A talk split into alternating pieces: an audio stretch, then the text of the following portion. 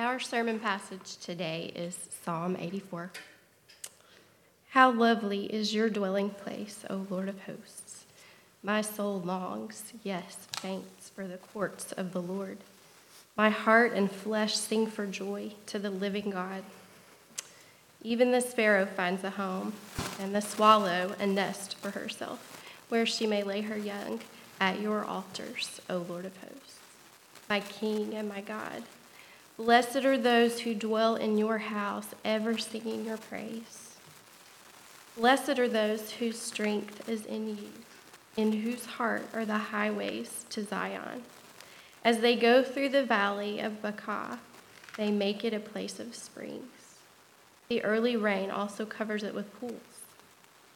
They go from strength to strength. Each one appears before God in Zion.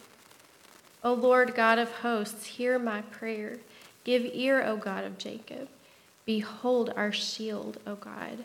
Look on the face of your anointed. For a day in your courts is better than 1,000 elsewhere. I would rather be a doorkeeper in the house of my God than dwell in the tents of wickedness. For the Lord God is a sun and shield. The Lord bestows favor and honor. No good thing does he withhold from those who walk uprightly. O Lord of hosts, blessed is the one who trusts in you. You'll be seated. Let's pray. Dear Heavenly Father, Lord, we are so thankful for the fact that you are a God that calls us into your presence, Lord. We are so thankful for the fact that not only do you call us into your presence, Lord, but you have made a way. Lord, when we were broken, you provided healing. When we were sinful and rebellious, you've provided forgiveness through your Son, Jesus Christ, Lord. And in all obstacles that could be between us and you, Lord, you have provided a way through your Son, Jesus, Lord. And I just pray that as we meditate, as we dwell, as we learn from this psalm today, Lord, we would know how sweet it is to be in your presence, Lord, and that understanding what it means to dwell in your house will bring us joy, will bless us beyond comparison, Lord.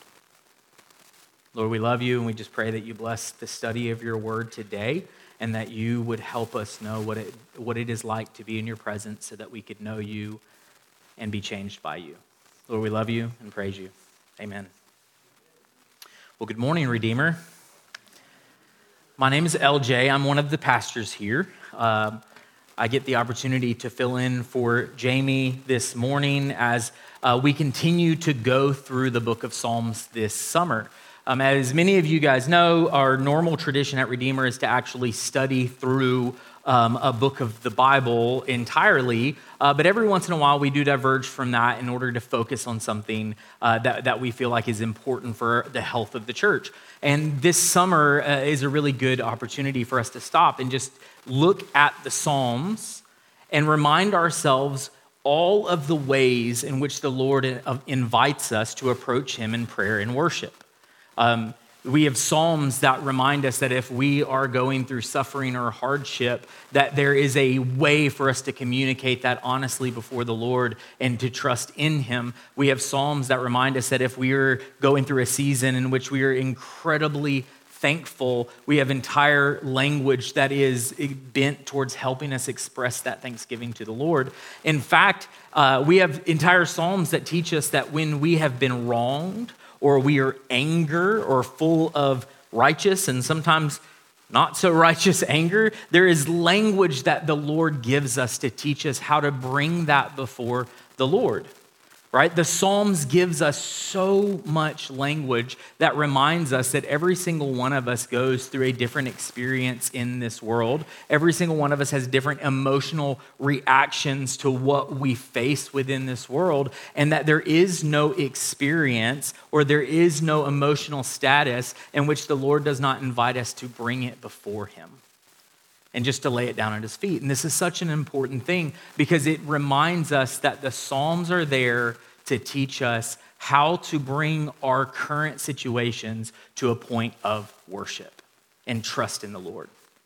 Now, Psalms 84, I'm really excited about because Psalm 84 is a psalm that specifically deals with the themes of joy, happiness, and trust.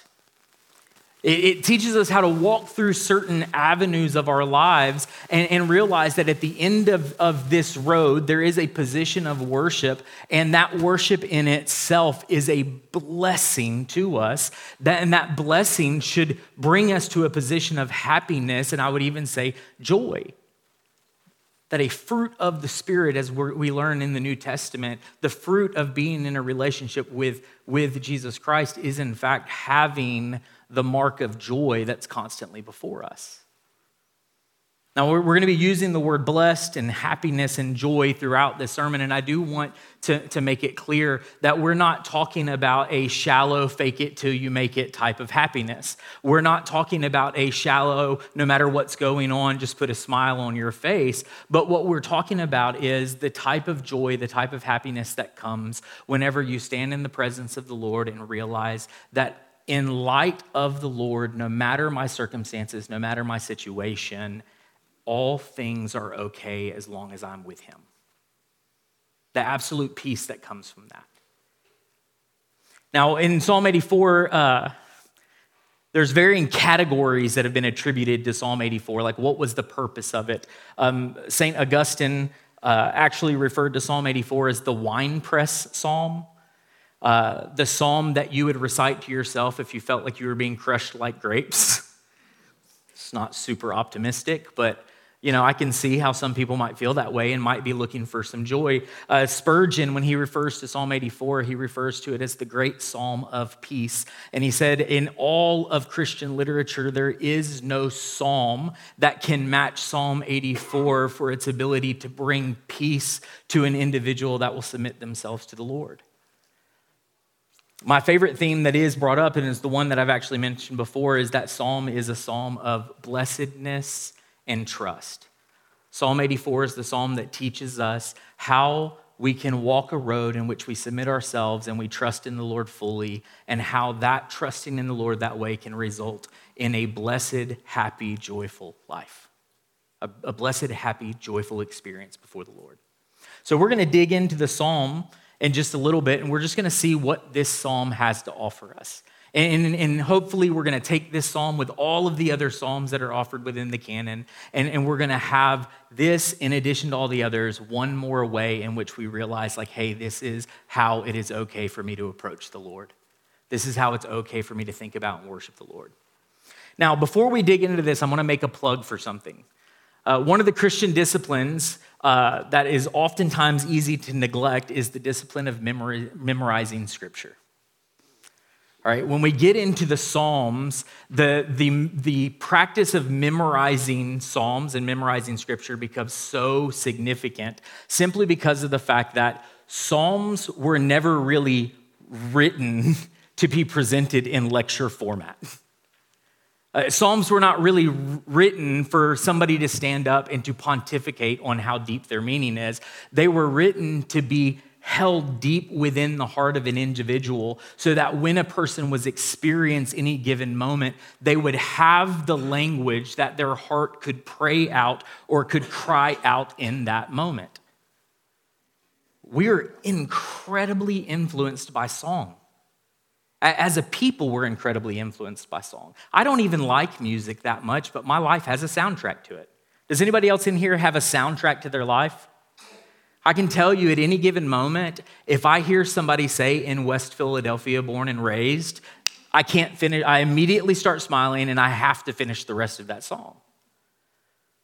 If I'm feeling melancholy and I feel like things are just kind of going their own way and I don't really understand what's going on, Sitting on the Dock of the Bay just starts playing in my head, and for some reason that brings a little bit of joy to me. This past week at camp, I'm not going to acknowledge who it was, but I just know that the words, I want to dance with somebody, came on, and somebody came to life in a way that I've never seen them before.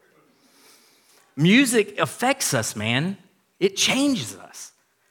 So when we think about the Psalms are something that we want to consume. We want to eat them. We want to taste and know that the Lord is good, so that those things are deep within our heart, so that when we go through an experience that is similar to the experience of the psalmist, that our thought is not, hey, I want to go listen to a sermon about this. Our thought is, I want my heart to sing forth the words that are in Scripture. It gives life to us. Now, I do want to clarify, the sermons are needed. The theology is needed. We have to have it, but the Psalms are given to us so that we can hear the poetry of God and know how to approach them. So that's what we're going to do, is we're going to dig into a poem. And my encouragement, hopefully, is that the words of this will stick to you in such a way that when you encounter a situation like the psalmist is going through, that you would have the language for your heart to cry out in joy. So Psalm 84 is also a psalm of beatitude.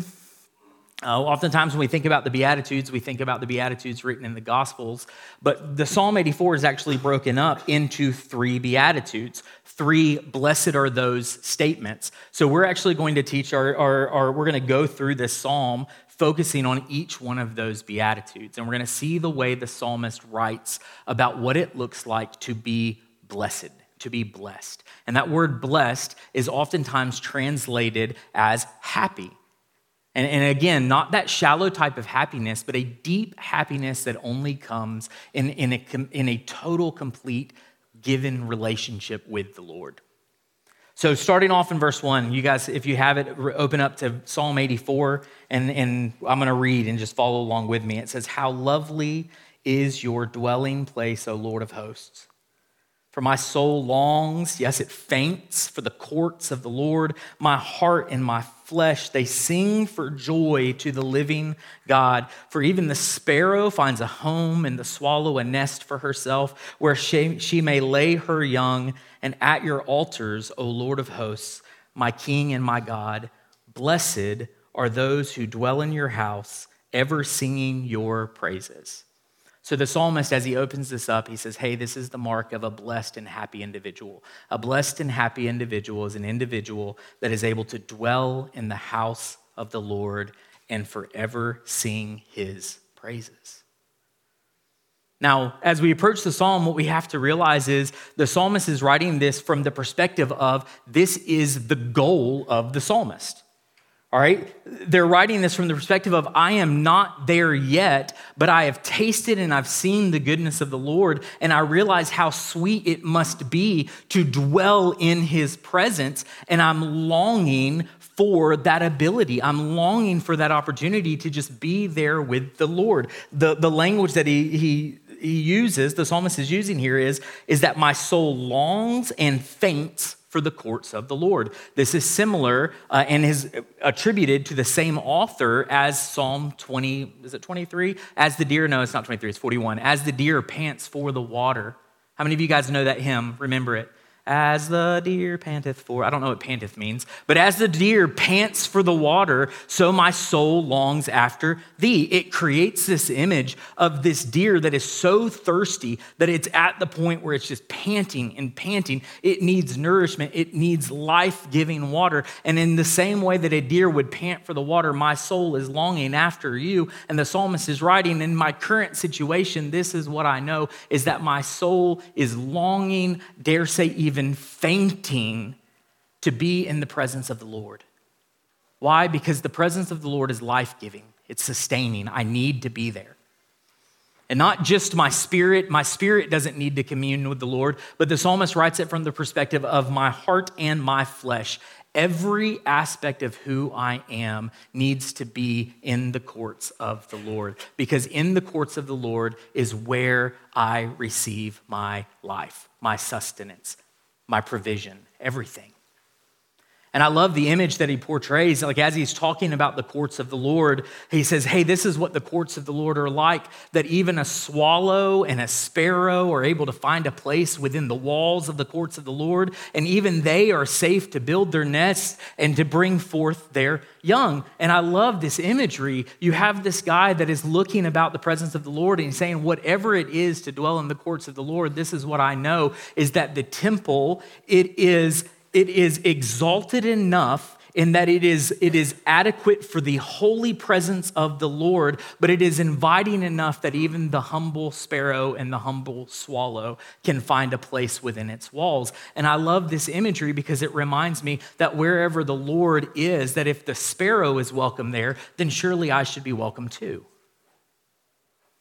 If the swallow and the sparrow can find a place in the walls, then surely I should be able to find a place in the courts of the Lord as well. Well, how do we find that place? Well, it simply says this, that they're able to lay their young, the sparrows and swallows, and then he's able to say, Lord, at your altars, O Lord of hosts, my King and my God. Why is there a welcoming in the courts of the Lord? Why is there an open invitation for people to dwell there within his presence? Because it's within the courts of the Lord that we realize the sacrifice takes place. So again, this is written from the perspective, the psalmist is not in the temple. He's not in the presence of the Lord. Most likely, this is written as a pilgrimage psalm. It's a song that they would have sung as they're on the way to the presence of the Lord, as they're on the way to the temple. And he's saying, hey, in the temple is the holy place where the Spirit would reside. And this is how I know that I'm going to be welcome within the temple, is because within the temple are the altars, and the altars provide the means in which I can be redeemed and reconciled with the Lord. His presence not only sustains, but he places what's necessary for me to be able to openly be invited into that presence. He says, my King and my God, blessed are those who dwell in your house. So there's so much emphasis here that's on the dwelling, the place of the Lord. And what I really, really love about this is that it focuses not just on the dwelling of the Lord, but it focuses on what makes the dwelling of the Lord so great, is that it is where the living God resides. It's where the living God resides. What makes the house great? It's who lives in the house that what makes it great. The temple in itself is just rock on top of rock, but what makes the temple so wonderful is that the Spirit of God dwelled within it. What makes the dwelling place of the Lord great is the presence of the Lord. This is the thing. We were created to be dependent individuals. We were created to be dependent people. We are creatures completely relying on our Creator. And we live in a world that tells us over and over again, you shouldn't depend on anyone. You should do it on your own. You should always be self-sufficient. Always get it done on your own. And what this is telling us is no, if you want to know what joy and blessed worship looks like, it looks like recognizing that you're completely dependent on the presence of another. It's realizing that if you really want joy in your worship, the very first place to start is learning how to abide and dwell in the presence of the Lord. Any of you guys have a moment whenever you were kids that you remember like, man, maybe I don't feel super safe in this environment, but as long as I'm with this person, I know that I'm okay? You guys have parents or grandparents that you knew like, man, no matter what the circumstances are, as long as I'm with this person, I'm fine. Right? As a child, that was my dad. If I was with my dad, I was safe. My dad and I didn't even have a great relationship all the time. But I knew if I were with Dad, no matter how dangerous the situation was, I'm fine. I should be safe. So I thought I knew. Remember one time we decided to go fishing. My dad was a little bit braver than he probably should have. We took a canoe into the St. John's River. A canoe sounds like a canoe because it's about the size of a canoe and it's got a flat back that you can put a motor on. All right, the St. John's River is a big river. It is a big, powerful river. Canoes have no place on the St. John's River. They should not be out there.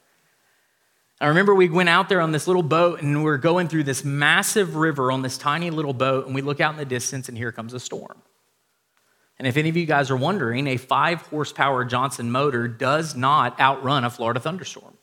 It cannot. Well, we see the storm coming and my dad just lets it go and here we go. We're just kind of skipping over the water as fast as we can. And before I knew it, that storm had kind of landed on top of us. And here we are in a boat that is not adequate for the body of water that we are on.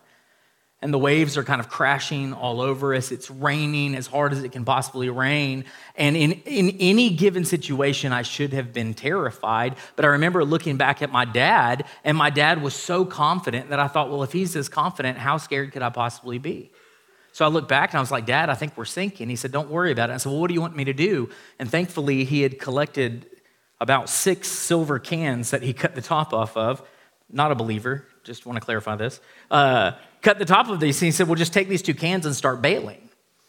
And I thought, well, that's the solution. So I start bailing this boat out the best I can. It did not work. We sank right in the middle of the St. Johns River. Thankfully, at this point, we got close enough where we could kind of swim over to the edge. I got over the edge, and at that time, I was like, man, that was kind of a fun adventure. I wasn't scared, wasn't nervous, wasn't anything. About 5 years later, I started reflecting back on this. And at this point, I know my dad a little bit better. And I realized my dad was not a trustworthy individual. I wasn't scared in the moment, but I should have been scared. I should have been terrified. But at that point in time, my heart was bent towards simply acknowledging that if I'm in my dad's presence, I must be safe.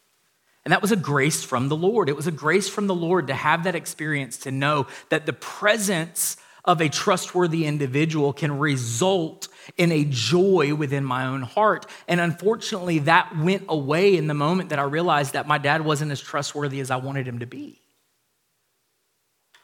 But that's where the gospel becomes so powerful, is that we're invited into a relationship with a God, a Father, who is in fact always trustworthy.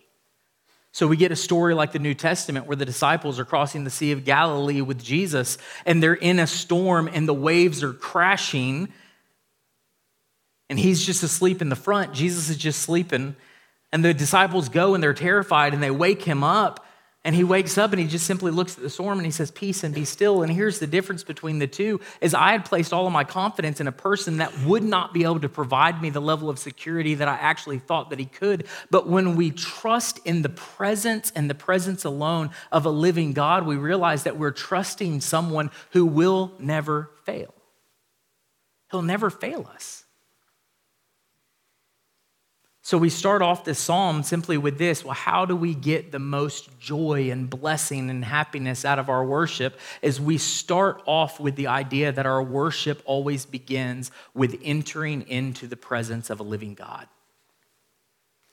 In the Old Testament, the psalmist most likely had maybe a time, maybe a couple of times out of the year where they would have gone up to the temple for worship.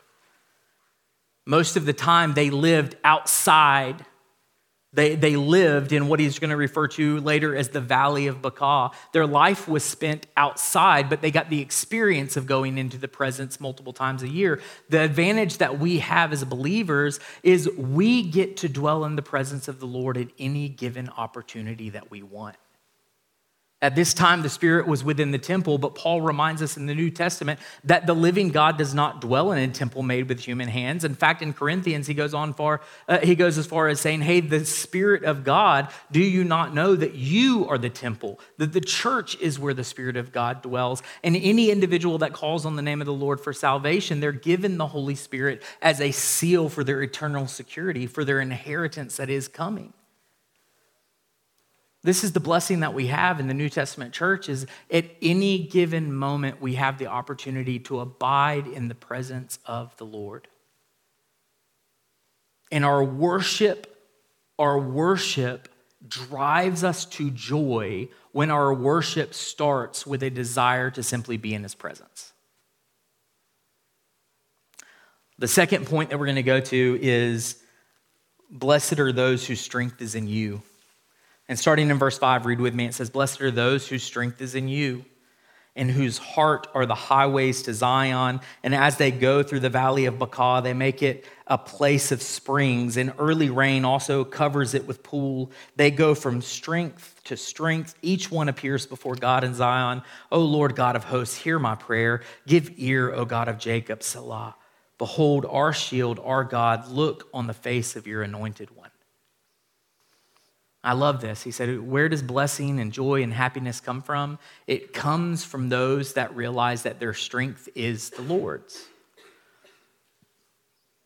And I appreciate this because this is a very honest look. The psalmist is giving us a very honest look at reality. Our faith is not some pie-in-the-sky type of faith. Our faith is the reality that we're called to a relationship with the living God, but sometimes when we're called to that relationship with the living God, we still have to live in the valley.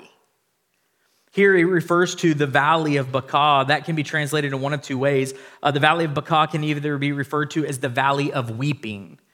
If it's translated that way, some people say that this might be a metaphorical or an allegorical expression of just simply saying, hey, sometimes you go through these heavy seasons of mourning, of suffering, of hardship, and it would be the equivalent of walking through the Valley of Weeping. The other translation is some people say that the word Baca may actually refer to a type of tree that would have grown in that area, a tree referred to as the balsam tree. The balsam tree is a tree that's roots have to dig deep because it can't get water in a very arid, desert-like environment. But either way, the meaning of these are very similar. The psalmist is writing that, hey, when I'm walking through this world, oftentimes I'm walking through a hard life, a life of suffering, a life of difficulty, a life in which things around me seem very dry and arid.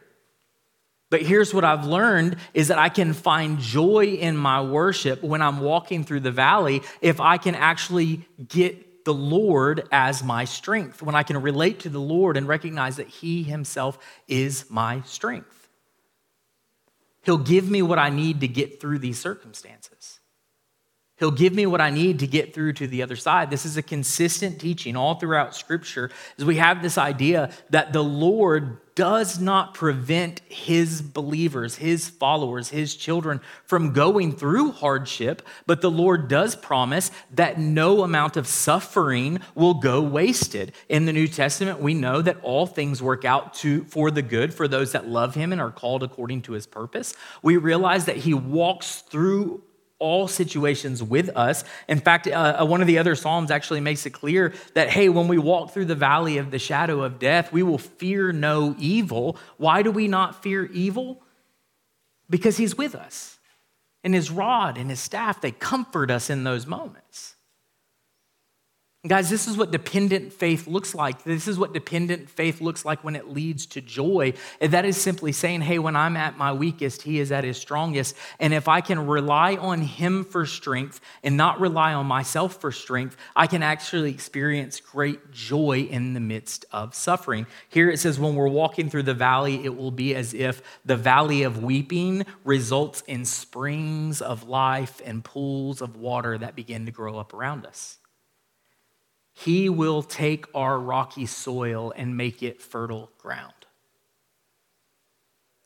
And if we can understand what it looks like to live in that strength, in the strength of the Lord, not our own strength, then we can come to him in worship that is actually joyful. And I love it. One of the things that I also appreciate about this is he directly connects the idea of those who are blessed, whose strength is the Lord, he directly connects that with those on whose heart are the highways to Zion. So Zion is used throughout all of Scripture to refer to the place in which the Lord would dwell, the dwelling of the Lord, the place where he would be, where he would reign, but also the place where he would be worshiped. And he's saying, guys, do you want to know where you get your strength from? Your strength comes whenever your hearts are directed to the presence of the Lord. And this is such an amazing thing because it gives us a very practical application. That means that our worship and our enjoyment of worship does not start with the atmosphere within the room or the genre of music that is being played. Our enjoyment and our joy and the blessing that comes from our worship starts when we take our hearts and direct them to the Lord. And this is what's so beautiful about this, is that if we can set our hearts on the Lord, Dan could come out here with a flugelhorn and a jazz sax, and we would find reason to worship the Lord. But if our hearts are set on the things of this world, there's not any amount of atmosphere or genre or anything that can happen that's actually going to result in joy.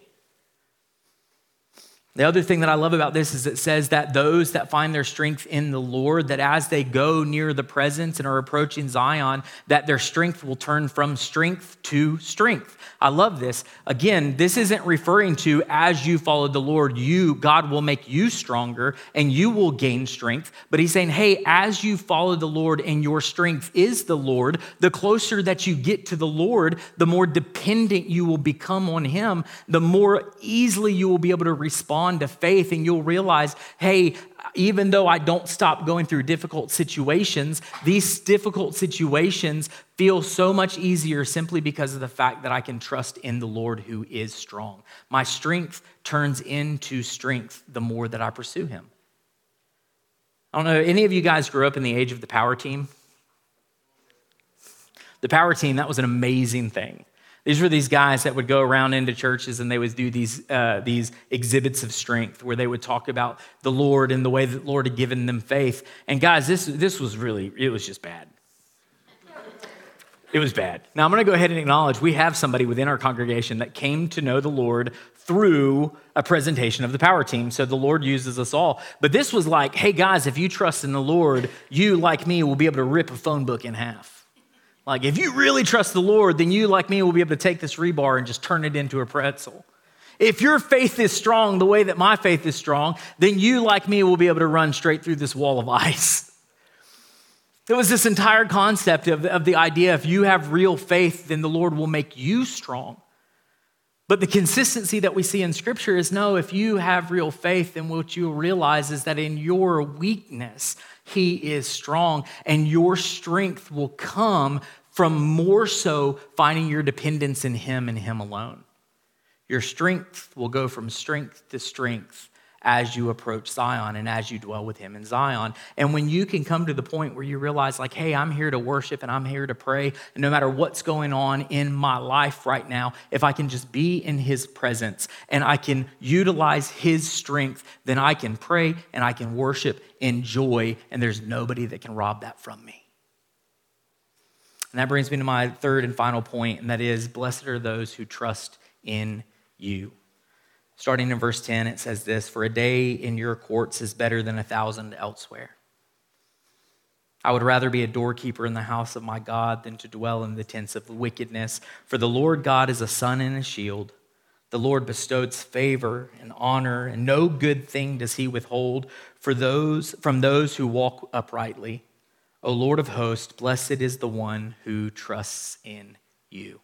Blessed and happy is the one who dwells in your house. Blessed and happy is the one whose strength is you. Blessed and happy is the one who trusts in you. Going back to that theme of our joy is directly tied to our dependence on the Lord and our trusting of the Lord. There's two things that I want to point out. One, he makes the comment, I would rather be a doorkeeper in the house of my God than to dwell in the tents of wickedness. This reinforces this idea that our worship and our following of the Lord starts with the disposition of our heart. Because wherever our heart is, there goes the rest of us. In the New Testament, it says this, wherever your treasure is, there goes your heart also. If your heart is for the things of the world, then the things of the world is most likely what you will receive. But if your heart is set towards the presence of the Lord, then what you will arrive at is in fact the presence of the Lord. And there's two things in this last passage that I think are so significant for us to remember and remind us so much as to why we want to trust in him and him alone. And that is, what the Lord has to offer is better. It's just better. And our hearts sometimes want things that don't belong to the Lord. And sometimes our hearts will convince us that if we just have this, then I would be happy. And if I just had this, then I would actually be joyful. And if I just had this, then I could feel secure. And what the psalmist is reminding us is, guys, if you pursue the Lord, what you will realize that what the Lord has for you may not be what you want right now, but it is in fact better. So trust him because he has the better thing to offer you. And the final thing that I want to point out is this, trust him because he will not withhold any good thing from you. As this is such a hard thing to kind of set our hearts on, because so many of us have grown cynical and critical of the world that we live in. So many of us, we love to hear good news, but we always are kind of watching out for, we're watching out for what's the real thing that you're looking for here. You know, we're excited when something good happens, but we half expect the hammer to fall on the other side. And when we come to the Lord in worship, one of the things that we can do is we can come to him fully and trusting in him, realizing that when he offers a good thing to us, there is no condition attached to it. The condition is that we set our hearts to him and we follow. The condition is that we walk uprightly. That doesn't include perfection. It just simply means setting our hearts on his paths and actually beginning to pursue him in that way. But many of us have a hard time even imagining a relationship where we could trust somebody so much that would be able to look them in the eyes and know for certain that whatever you have for me is actually better than anything I could imagine for myself, and I can know for certain that you will never withhold a good thing from me. And that's why I can say it would be better to be a shoe shiner in the courts of heaven than it would be to be a CEO of a major tech firm in the United States. That's why he's able to say it'd be better to just simply hold the door of your courts than it would be to dwell in the dens of iniquity here. It's just better to be with you. Why? Because joy and happiness in worship comes from dwelling in the presence of the Lord, from allowing the Lord to be our strength and only our strength, and from trusting in him entirely. Let's pray. Dear Heavenly Father, Lord, we love you so much and we're so thankful for you. It's hard for me to imagine how good you actually are, and not only how good you are, but how freely you offer that goodness to us, to those of us that follow you. Lord, I just pray that as we hear these words and we reflect on this psalm, Lord, that we'll be able to walk away realizing how much joy and blessing comes in your presence. And Lord, as a result, Lord, we would set our hearts towards you always. Lord, we love you and praise you. Amen.